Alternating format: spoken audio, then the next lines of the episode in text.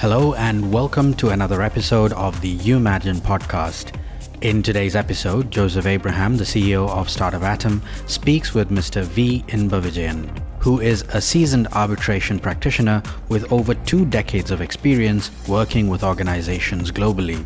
As one of the leading arbitrators in India, he is the managing partner of Kove Global as well as the arbitration committee chair in the Southern Indian Chamber of Commerce and Industry. In this episode, Mr. Inbavijayan speaks about navigating the legal framework from a global perspective with insights on commonly missed aspects when operating globally as an organization. Listen on as Tamil Nadu sets the stage for Umagine 2023 on the 23rd to 25th of March this year.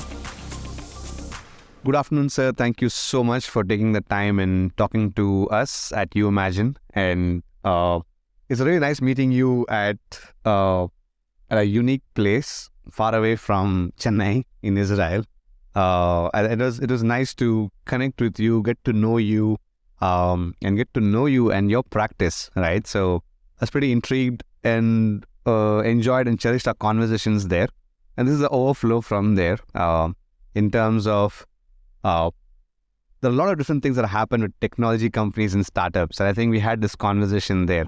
And I want to talk further about that, you know, this afternoon with you um, around various topics about um, what are some of the things that startups and tech companies do wrong when it comes to uh, the whole legal framework, all the way to you know things around um, you know you can sort things out before you can go to court through arbitration process, and how does that really happen? I think a lot of them don't even know about uh, such a thing, especially in the startup and the tech world.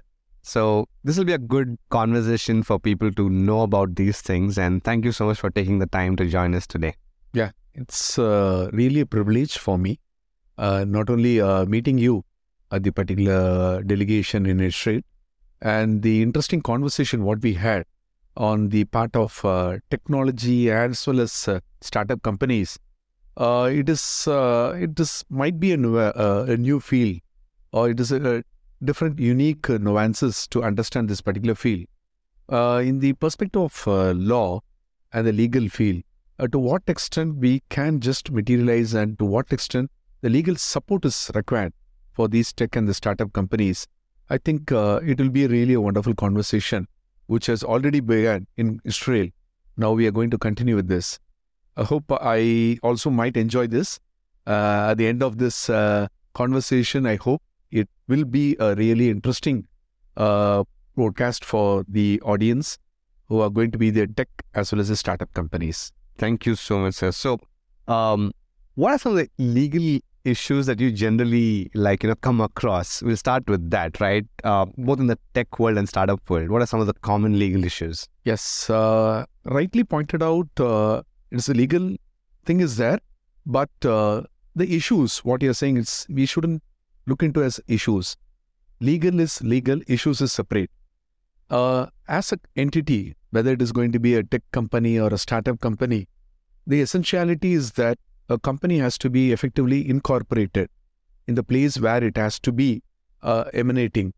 Uh, whether it is going to be a proprietary concern or whether it's going to be a limited liability partnership, or now we have the one uh, person company, we also have the limited liability uh, guarantee companies, as well as the traditional public limited as well as the private limited companies.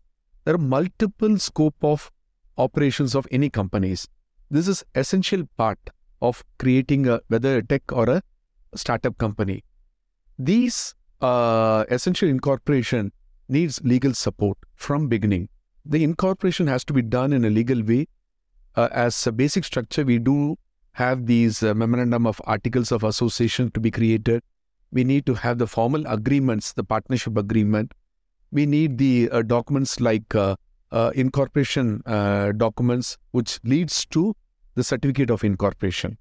And not only it ends there, we need to have the uh, collaborations with the Ministry of Corporate Affairs, the organizations like the registrars of companies, the registrars who comes under the state governments, wherein it is essential going along with the tax authorities.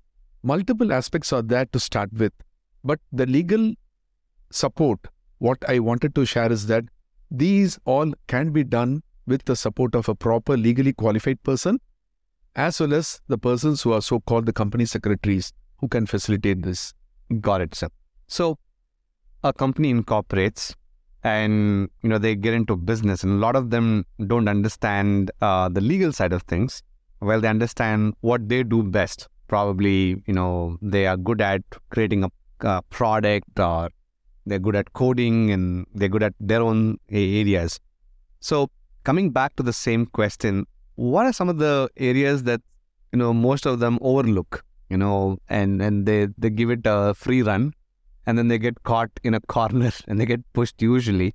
And what can they do to avoid that? Yeah, this uh, happens to be uh, not the primary activity, a secondary activity. We can just consider it. Uh, a business module is there. The person is creating with some innovations as a startup, or it is a tech company having the best technology. It might be a transfer. Uh, they also leads with multiple contracts and agreements. What they are going to enter when they're going to enter these contracts, the contract would be divided into multiple covenants. And one such covenant is the legal covenant. Major part of the commercials of that particular uh, contract would be taken care by the domain experts or the person who's going to be the founders or the core people of it. But when it comes to the legal part, the legal part is very essential because every contract or every agreement it leads to dispute as lawyer, we are very clear that disputes are inevitable in any arrangement. We are entering into partnership, whether it's going to be a startup company or a tech company, one person or go more, more than one person. We are just going to get associated with some other third party. When they are going to enter, obviously they are going to enter with a relationship that we call a legal relationship leading to a contract. That contract might be for technology purpose, might be for commercial purpose, might be even for basic leasing purpose. A company has to operate from a locality. It starts from there. Then they have to move. Logistics is involved. Then they have to go with a factory or other facilities. There, obviously, employees, the employee relationships, all other aspects are there. And finally, they have to end up with uh, the cross border transactions if they are going to go beyond their borders all these gets involved in multiple contracts. The the most overlooked one is the legal part of any contract. The legal part particularly the part where or where they are going to end up when a issue or a dispute or a disagreement arise. In a larger perspective we say that it's a conflict. But as a business person conflict feels to end of their business. It shouldn't be an end. For that when we start with the contracts, we shouldn't overlook the aspects like the dispute resolution clauses. Whatever might be there in the covenants, if you have an effective dispute resolution clause, that will save you 50% of your problems solved at that point itself when we properly incorporate it. But this is in the hands of the negotiators. When you are a negotiator, you, you are not going to negotiate on your own you're going to negotiate with some third party and facilitators, whether it is a domestic uh, vendor or it's going to be a cross border vendor. We had to be cautiously negotiating with them. In a business negotiation, we have to include a small portion, these judicial part. If we are clear on it, surely they will overlook it. This is one. Secondly, don't go with the standard forms of uh, the contracts. We normally go with uh, the uh, latest technology. I think uh, if you see, uh, we call it Chat GPT. Last week I came to know about it. Uh, when you just want to have a template, if you just put a lease agreement between an Indian company and uh, Israeli company going to be executed in Chennai, a template comes. Don't do it. You have to properly draft a contract, your commercial part, your judicial part, pricing part, and most interestingly, the insurance part. All have to be covered properly and it has to be structured. We have to avoid standard forms. If we avoid that, the second, we are clear. Third, very interesting thing is that when you're going to enter into such contracts, choose the right place to resolve all your issues. The right place depends upon multiple factors political certainty. I'm not saying about the cross border, even the uh, domestic one. If you're just going to a state which doesn't has a proper government, the political certainty would change the policies. Policy has a huge effect. And second vulnerability is the tax regimes. Tax regimes is differing from state to state, country to country. We have to be cautious. Who is going to pay the tax? Who has to take the onus of paying the tax? Tax might be an addition to the contract value. Thirdly, we also have to look into the domestic market, whether it is an employee or whether it is going to be the uh, market wherein uh, the the party is going to supply a product, the finished product. All has to be properly surveyed, and based on that, that particular covenant has to be included. These three has to be the pioneer for consideration for anyone to enter into such a agreement or an arrangement so that we can minimize that dispute which is going to be escalated in future. I, love the way you structured it. I think disputes are inevitable but if you are able to think through beforehand and uh, proactively address it right in the beginning it, it solves a lot of problems. Really great. Now a lot of tech companies and startups, you know, do something which is very proprietary, and hence they go and uh, they want to safeguard that through, you know, uh, a different ways of, as in your own uh, words, contracts, right? So, can you talk a little bit about intellectual property? How do you really structure that, and how do you really ensure that you're safeguarding yourself as a company so that nobody else steals the code or it could be a patent or so on and so forth. Uh, coming to intellectual property, uh, honestly speaking, uh, India, if the startup company or the technology company happens to be having its base or incorporated in India, our laws would apply. Our IP regime is quite uh, like a cradle baby. Uh, we have to just explore a lot of things to make changes to lead it and reach to the international standards we do have from 70s and 80s we do have the intellectual property legislations that's a laws which is safeguarding and it is also good. But the problem is uh, when it when you are going to deal with a patent uh, the patent regime granting patent itself we have a lot of years. Uh, it's not going to happen in a year or two. It might take even 4 to 5 years to get a patent. And if you see the life of the patent would be 20 years. After that we have to renew it. And the search engine, what has been facilitated by our uh, intellectual property boards, are uh, uh, not to that standard what has been expected, uh, suggested by WIPO, that is the World Intellectual Property Organization, which stations in Geneva. Uh, that particular uh, organization is managing the entire domains of these IP rights. when we consider these IP rights, whether it is going to be copyright, trademark, patents. As startup company, patent is very a prominent one. There are multiple other bilateral conventions and multilateral conventions.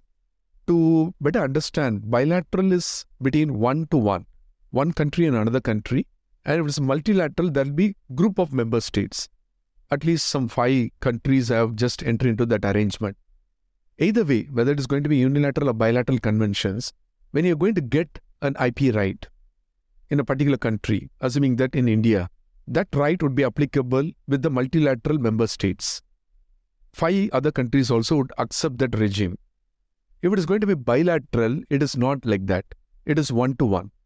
If you are going to have a patent here, and if you are going to just enter into an arrangement with a company in Bangladesh, then that bilateral agreement, if it is there, it works. If it is not there, then your IP, IP right, particularly patent, applies only the jurisdiction within India. When you're going to enter into Bangladesh, you are entering into a uh, agreement with a royalty agreement or a licensing agreement. It's very common. I have a patent right. I'm going to sell my product in a particular market. I'm finding a supplier or whatever who might be in that particular jurisdiction or a country.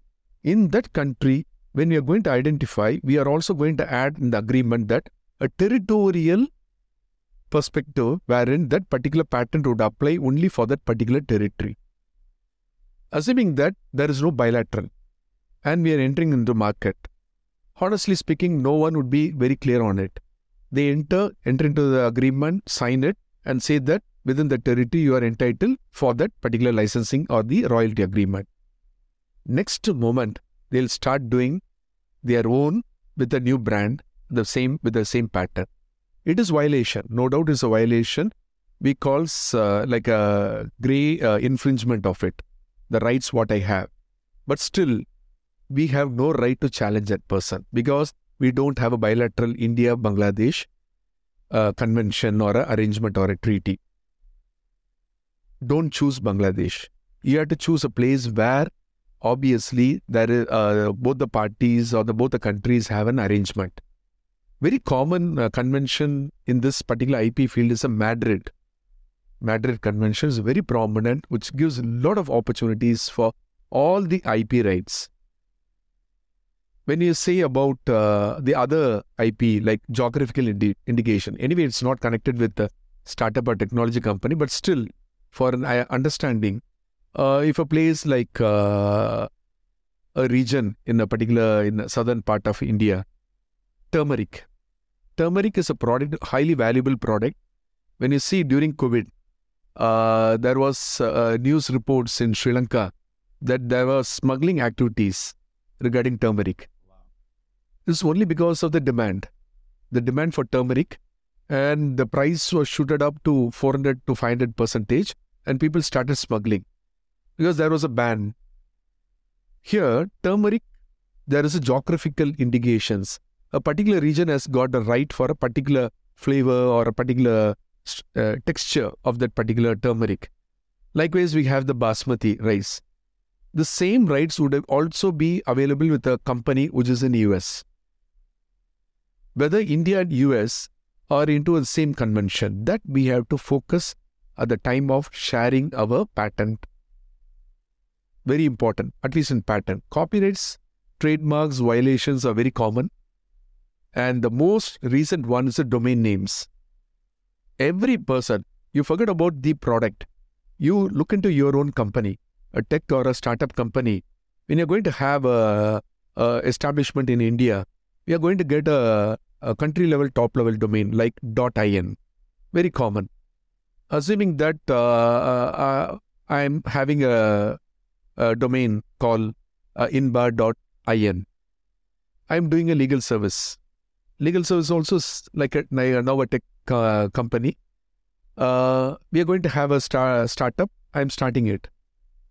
When you just have a search, we can find inbar.com inbar.org, india.inbar.net, uh, inbar.edu. These are all generic level top level domains. These two, earlier we had four, like uh, .com, .net, .org, and uh, dot, uh, a common one for the education institution, edu. Now we have multiple. We have .biz. It, it goes on increasing, but country level doesn't increase. For India, only .in. For Japan, it is .jp. I'm having .in, .com is there. I'm doing a genuine business. .com is not doing a genuine business. The same legal service is something illegal. My right is violated. That we call cyber squatting. The trademark on the online platform becomes cyber squatting. It's a very common dispute. I can't do a business. My reputation has got spoiled. Now, I can go to an organization called ICANN, I-C-A-N-N. That body deals with domain name, and if a dispute, it will be referred by ICANN to WIPO Arbitration and Mediation Center. That they resolve the dispute within 21 days. That is the beauty of it. But as a legal uh, advisor, what my suggestion is that when you're going for any IP rights, we have to be very cautiously dealing with it allocate your budget, your business budget for legal support. Get the proper advice from the legal experts. A, a lawyer might be expert in a particular area. You had to choose the respective lawyers, get the legal services for IP, then for incorporation, then for drafting the contracts. These three are very important. starting from incorporation, leading to IP rates, and finally entering into contract, you can successfully do your business. Got it. That's that's really great. Thank you so much for all these inputs. Um, very very interesting. Actually, I like I, I like the the turmeric example sits very well in my head. Right. So um, there is a regulatory environment that uh, for both investments, uh, and it varies from country to country. Um, I, I want you to give me your views and and your understanding of how Tamil Nadu is a really good place to actually come invest and be part of. At the same time, uh, how does this vary from country to country in a very macro level? Now for a quick word from our sponsors.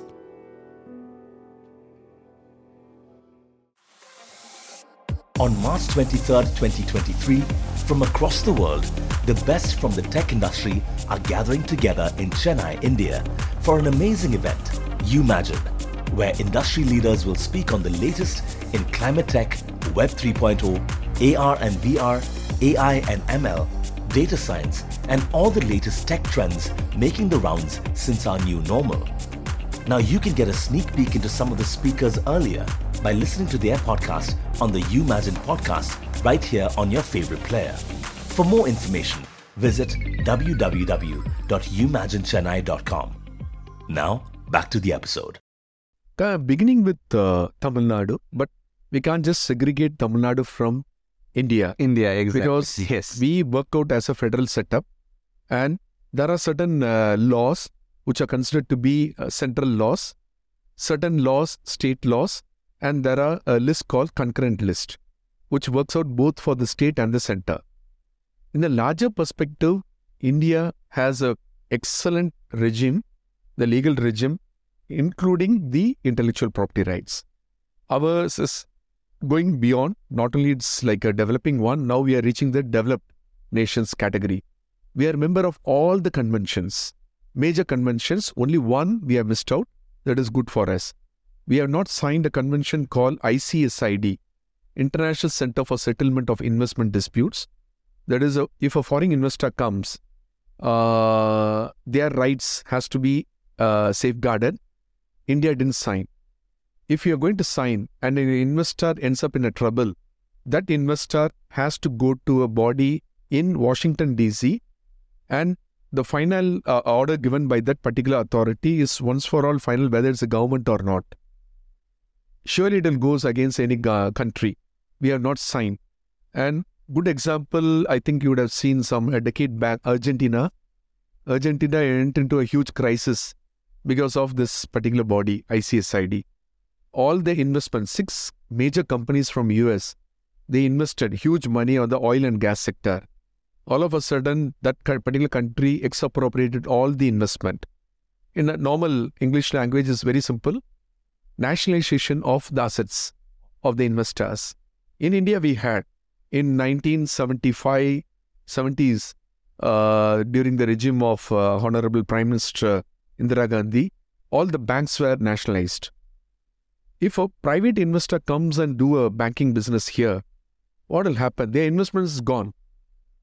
Whatever investment they uh, made, they have to get the profits, or at least what they have invested, they have to get it. That goes to that body, and in, mostly that body is in favor of the investors. Expropriation is against the basic principle. Now, what will happen? If it is one or two, the country would go to debt. In India, also, we have the same issues. I'm, I'm going to the larger scale. Why? Because even in startup companies or a technology company, we are expecting investments. A foreign investor comes through a joint venture. That investment, if it comes, it can be $1 million or it can be $100 million. It is investment. It comes through FIPB, Foreign Investment Promotion Board. They give the approval. Once it is done, their investment is safeguarded. For that, India, even though we have not signed that particular convention, we have signed more than 80 bilateral treaties, investment treaties, we call BITS. That BITS automatically applies if their investment ends up in trouble. And as a local partner, you also have to face that particular issue if that in, uh, investment goes into trouble. we have to know about these at the time when we are going to get that investment. The investor would be clear. He is very clear which country to enter. To enter, now India is best. Our investment regime is perfect. Why? Because our bilateral investment treaties have been relooked during 2010 to 2016 17. Before that, we had a vulnerable BITs. Now the BITs are very, very comfortable, and many of these BITs are also guided by avoidance of double taxation. It is not that those investors has to pay tax in both the countries. One country they can uh, pay the tax. In that way, they are very happy to come to India as a large. When they come to Tamil Nadu, Tamil Nadu is the best destination because this destination has lot of non-tax or a less non-tax barriers. Tax is considered to be a barrier. If you are not going to have a tax, it's wonderful, but no country in the world is without tax. But the tax regime is so comfortable so that the companies would be very happy to invest. This is quite quite interesting when it comes to uh, Tamil Nadu. Secondly, Tamil Nadu has a structure of uh, the incorporating the companies in a very simple manner. It's a single window system, which is also there in the federal setup, but it's effectively working through uh, state like uh, Tamil Nadu, Maharashtra. Many states are there, but in that Tamil Nadu is considered to be pioneer. Thirdly, any company, whether it's a tech or a startup company, essential thing is resources. It can be human resources, it can be water resources, it can be any other resources, particularly when it comes to technology or the startups, the uh, intellectual property. That resources is abundant. The innovation sector is quite, quite, quite developed in our state, particularly uh, uh, in our country, sorry. Uh, when it comes to Tamil Nadu, it is the most welcoming state for it. The fourth one, in the legal perspective, the judiciary is quite pro pro commercial contracts. The judiciary are looking into the commercial contracts in the commercial perspective, not in the legal perspective. There's a huge difference. If a person, a judge, looks into a contract in a legal perspective, then any contract can be uh, going to a issue which is considered to be a dispute. And that dispute would be eventually ending up in a huge trouble. But when it comes to a commercial perspective, they could find, if they could find that uh, it's uh, totally, totally uh, going with uh, the uh, factual po- point or the commercial point, the judiciary is welcoming. The judiciary, if it is welcoming the commercial terms, particularly we call in the legal language trade usage or a customary practice. Every business has its own customary practice. If you look on a customary practice which is considered like maritime, logistic, we can say. A startup company or technology company has uh, has some particular product which has to be moved from one location to another. We are either depending a truck or a depending a ship or a, we are depending a, a train or whatever the goods vehicle or we are going for uh, some uh, services facilitated on road. Whatever might be, these logistic companies have to enter into a particular arrangement. And that arrangement is not in the general legal perspective.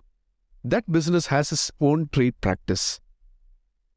That customary trade practice has to be understood by the judiciary, and then only your case would be constructively dealt by that courts. In state of Tamil Nadu, we have a good judiciary which is pro-commercial. In the sense, it doesn't mean that they are going to facilitate uh, the uh, the business people. They are cautiously looking into every contracts in a commercial perspective. They are not totally into legal, and they are going whether it is going along with the legal requirements. It shouldn't be forbidden under any country law, particularly this judicial uh, atmosphere is another welcoming note for the state of Tamil Nadu. The final one, what I feel as lawyer, is that the intellectual uh, scenario of legal professionals in this particular state is also quite interesting. Here we have a combination of lawyers who are multitasking. Multitasking in the sense many lawyers are also company secretaries and chartered accountants. And some judges who are sitting in our state happens to have more than one qualification who can understand finance, who can understand trade, who can understand the basic law, and who can also understand the technology part. We do have engineering background and lawyers. That is called techno legal consultants. This resources also is available in our state. These are the uh, major uh, chunk what I feel in a personal note is available in the state of Tamil Nadu. Beyond that, I think uh, the commercial uh, people are quite happy and the guidance bureau of state of Tamil Nadu is uh, proactive, uh, facilitating all investments, all companies, and very constructively it is happening. Awesome, sir. Thank you so much for that input. I mean, uh, five strong pillars is what you shared.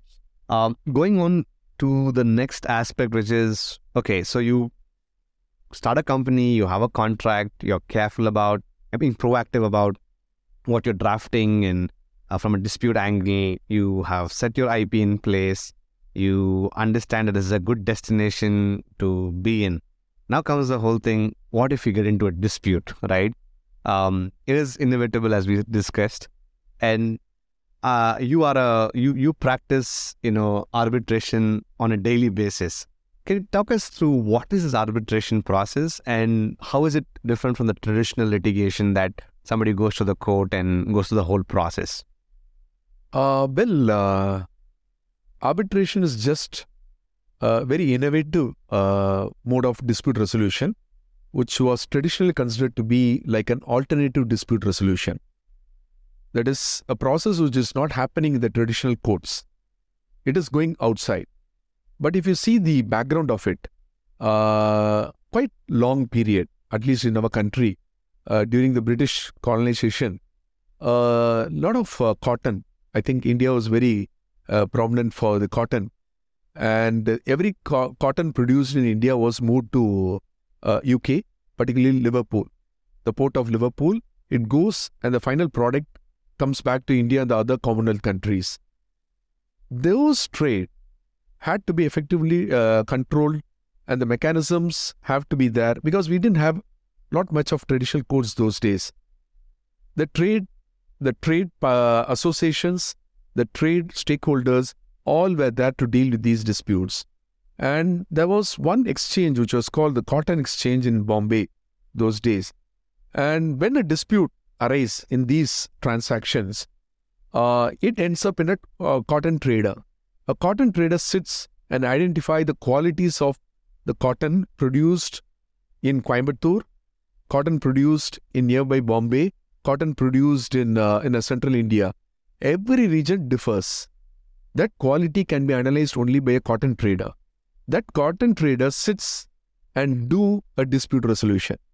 It was not taken to the courts. That informal way of dispute resolution now has taken shape after 1940 in our country by way of a legislation arbitration.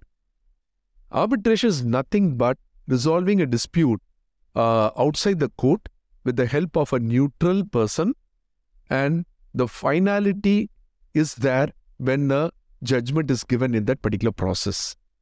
There is no court intervention, the court is facilitating, and once a finality is given in the, uh, the arbitration process, it can be taken to the courts and enforced in a simple way. It's a simple process of this arbitration. This arbitration, how it is going to facilitate the tech as well as the startup companies and why it is essential. As earlier mentioned, uh, disputes are inevitable, but still we have to manage it. To manage it, the first rule is that don't go to the courts.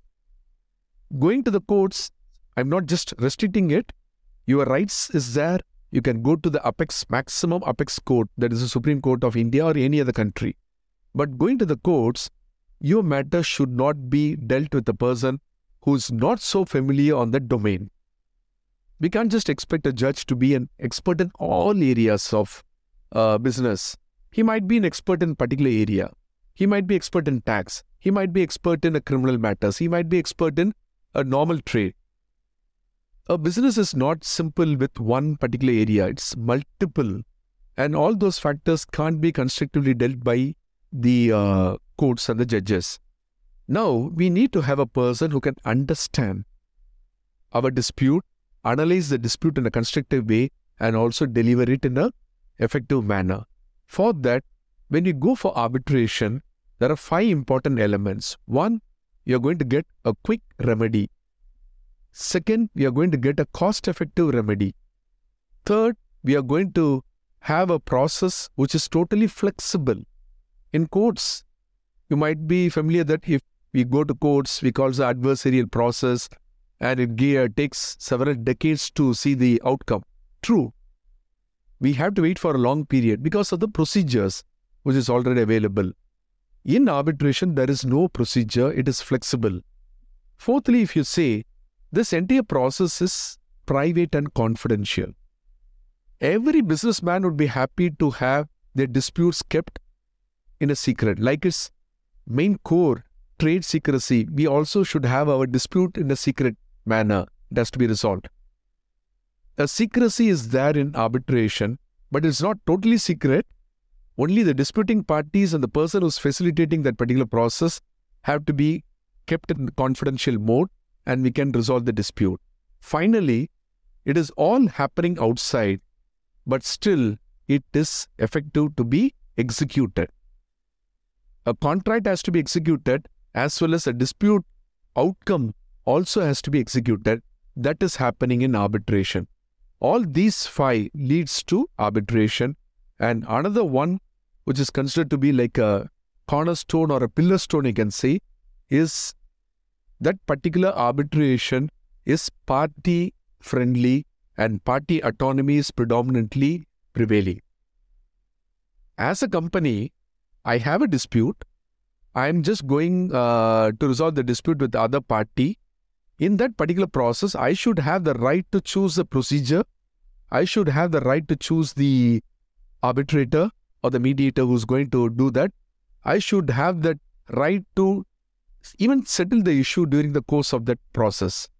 That right is there in arbitration, which we can't see in the court. Once we go to the traditional court, the main vulnerability is that we had to be represented through an attorney in a US language in a Commonwealth country by an advocate. In other jurisdictions, we call them as lawyers. We have to go through them and they will be the representing person on behalf of us before the judge. What will happen? The communication is through a medium, which is really a wonderful medium, but still the actual communication doesn't leads, goes to the place where it has to be resolved. And the party has no right beyond that. The party is instructing a legally qualified person to take it forward. In arbitration, the party has a total autonomy. The party has a full say to deal the entire process. Even the party can withdraw that particular process. He has that right. All these five plus one interesting things makes us to go to arbitration. This is quite common in arbitration perspective. When it comes to cross border, your company is not confining with only the domestic market it is the global market. When it comes to global market, this is the only available dispute resolution process which has the recognition. The same example of India and Bangladesh, what you can expect? A dispute comes whether you'll end up in Bangladesh court or whether the other party, the Bangladeshi party, would end up in India court. No one would be interested. I am not interested to go to the Bangladesh court. Similarly, Bangladesh party also won't be interested to come to Indian courts. Everyone would have the hostility, the fear of hostility. Sure, no doubt. We have to avoid. What is the available medium? Go to the conventions or the treaties. They all lead to a path only to arbitration.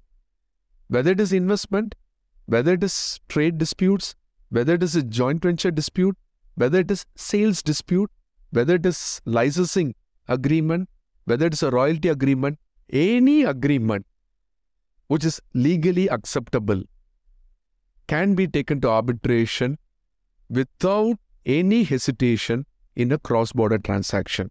Hmm. Great, sir. Really, really, um, you know, gives us a good framework about what arbitration is and how it can apply to tech and startups. So, uh, my final question to you is uh, what are your expectations from an event like Umagine, which is going to be Asia's uh, biggest tech conference? As a as a legal expert and a professional, uh, you know, what is your expectation from an event like this? Uh, per se, as an individual practitioner, arbitration practitioner, or a, basically a lawyer, uh, it is quite interesting the way how the uh, the uh, ambience or the uh, umbrella, what we call, of any organization now having a different perspective of startups, technology companies. This is a really a good development, a good change, we can say. And the change is leading to young entrepreneurs, the first generation entrepreneurs to get into a business. Even I personally, uh, if an opportunity comes, I'll be the first person to take. But I can't take the risk of uh, reaching an investor, uh, uh having my collateral uh, to get some funds and proceed. But uh, as in a larger perspective, what I'm looking is that this particular technology startup or particularly the event what we are all uh, anticipating and expecting the, with most expectation, I can say, is going to bring all these companies, the professionals, the facilitators, as well as the government, the sovereign government, in a legal language, sovereign government, which is very unique, and the stakeholders. Bringing all these stakeholders in one particular platform is, first of all, a very interesting one. Secondly, this synergy, what is expected, uh, has to work out. If it is going to work out, this particular platform would be the start for any startups and technology companies. And Umagine is, uh, in a science perspective, it's a catalyst. That catalyst is going to give the final product. Anyway, there will be some uh, uh left out byproduct. That byproduct are there to deal by lawyers like us. right. Absolutely. Absolutely. Thank you so much for your time. So it was really good to navigate through, um, you know, the whole right from incorporating a company to safeguarding interests to you know, doing business worldwide and also how do you resolve disputes. I think we have done a whole full circle on this. And thank you so much for your time and uh, sharing your thoughts and insights with us. Thank you. Uh, thanks for giving me this opportunity. And I am also just happy to share here.